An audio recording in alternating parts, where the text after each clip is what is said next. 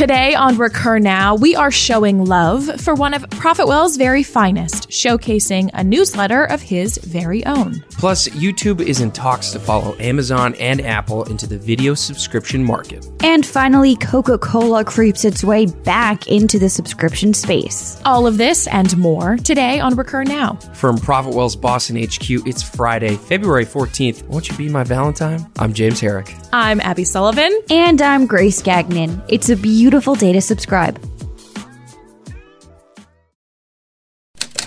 Up first, what's up in the news?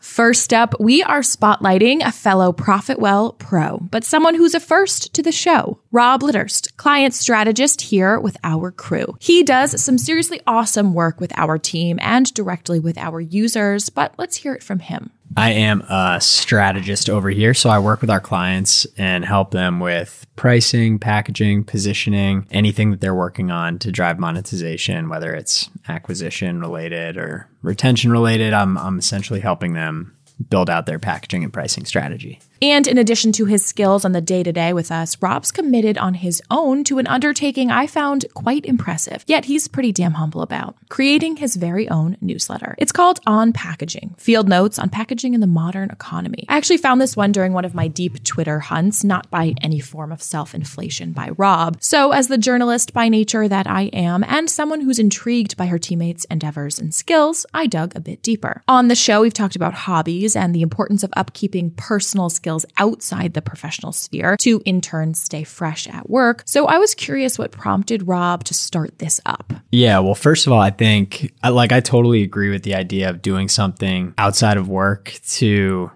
help like make you make you better at what you're actually doing in your day job to make you feel fresher at work. I also think it kind of goes both ways. Like I've been in jobs where I didn't actually love what I was doing during the day and felt too tired and too drained to do anything productive from like a creative standpoint, like after work or before work. But yeah, so the the newsletter I I read about business strategy and I read about what we do and and all that sort of stuff all the time. So I I'm always reading this stuff and subscribing to a million newsletters, podcasts, like all that stuff. Yeah, so just like content overload and realized that I wanted to, like, I've always really enjoyed writing, realized that I wanted to start putting something on paper and thought if I did something that was closer to what we actually do for work, it actually helped me get better at my job, which I think it actually already has. But I also wondered how would a strategist's role be considered creative? What we do is just like so open ended. I mean, a lot of what we're doing with our clients is like going to market, collecting data for them. And then where the creativity comes in is how we interpret that data. And I think a lot of that can be informed by like what we know, not only about their market, but what we know about other markets. And I think so many times clients that we're working with go into tunnel vision and all they think about is like what their competitors are doing, like what other SaaS companies that they see are doing. And so in the newsletter, I've been trying to go like way outside of SaaS and like way outside of the conventional things that we would typically look at, like take that and kind of think about it through the lens of packaging and pricing. We will include a link to sign up for Rob's newsletter and your subscriber rundown. Thus far, he's cranked out some sweet pieces on things like the Weeknd's mixtape trilogy, how early packaging decisions helped pave the way to superstardom, Amazon's WhisperSync for voice, navigating the target market for a premium add on, and even a bit on Kobe Bryant and the fitness space. Follow, and you will not be disappointed.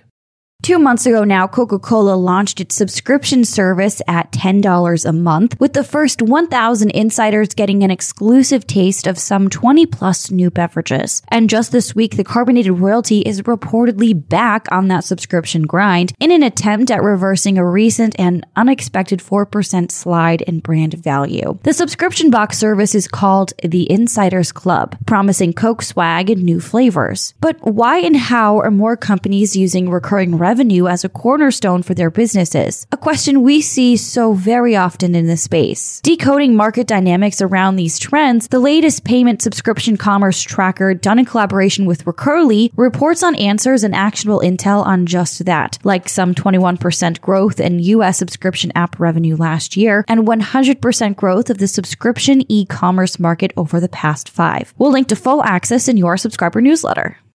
And now, the Google owned video giant we know and love is already back in the limelight. We're seeing YouTube sending not so subtle signals that it wants to become a destination site for every part of the TV universe, according to the information. To consider offering the ability for users to sign up directly via YouTube for a wide range of subscription streaming services run by entertainment companies. We know Amazon and Apple have permeated into this space, so it makes sense that YouTube doesn't want to fall behind. The golden ticket here enhancing the power of tech companies in streaming video and allowing them to play a gatekeeper role akin to that of the cable operators in the traditional television world, undercutting traditional cable. We also just yesterday reported on YouTube's TV service with subscriber numbers at 2 million. Although those numbers aren't astronomical in comparison to other services, the goal is to eventually turn a profit. And that comes down to what services YouTube creates partnerships with. So I'm saying it's anybody's game. And that's it for your February 14th subscription news. Up next, let's jump into this weekend with wisdom, courtesy of Dan Martell.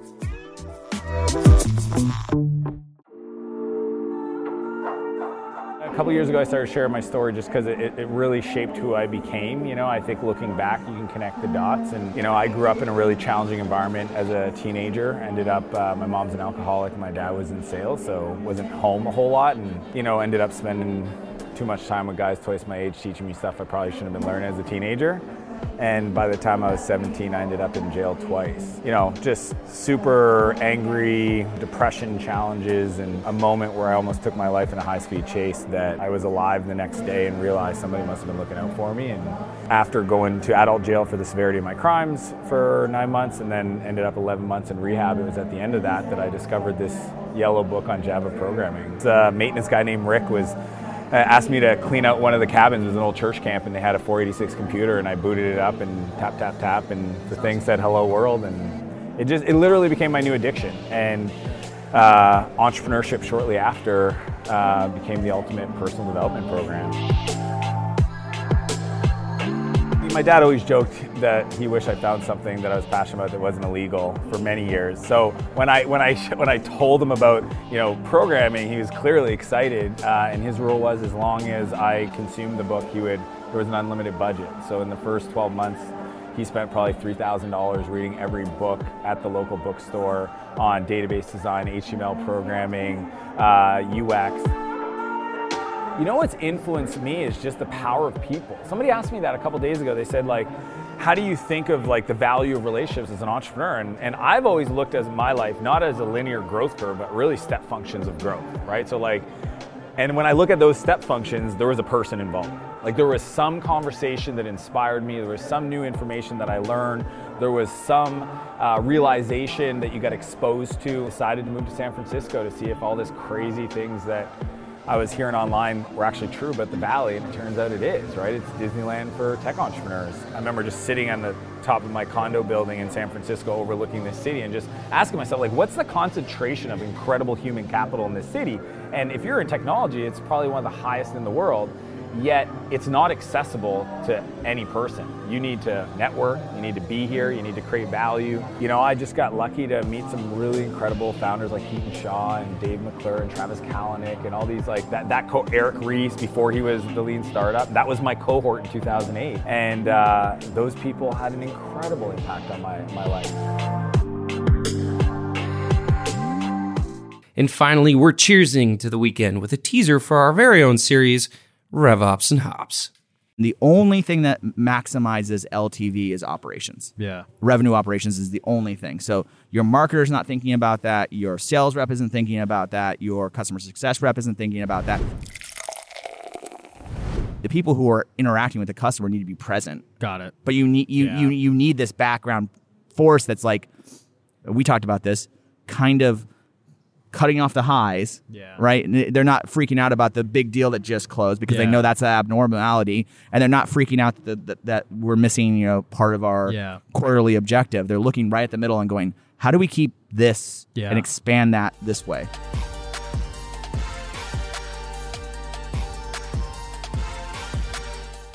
And that's it for your February 14th episode of Recur Now. We will see you back here Monday, same time, same place. This has been a Recur Studios production, the fastest growing subscription network out there. If you find use for this show, subscribe for more like it at profitwell.com slash recur.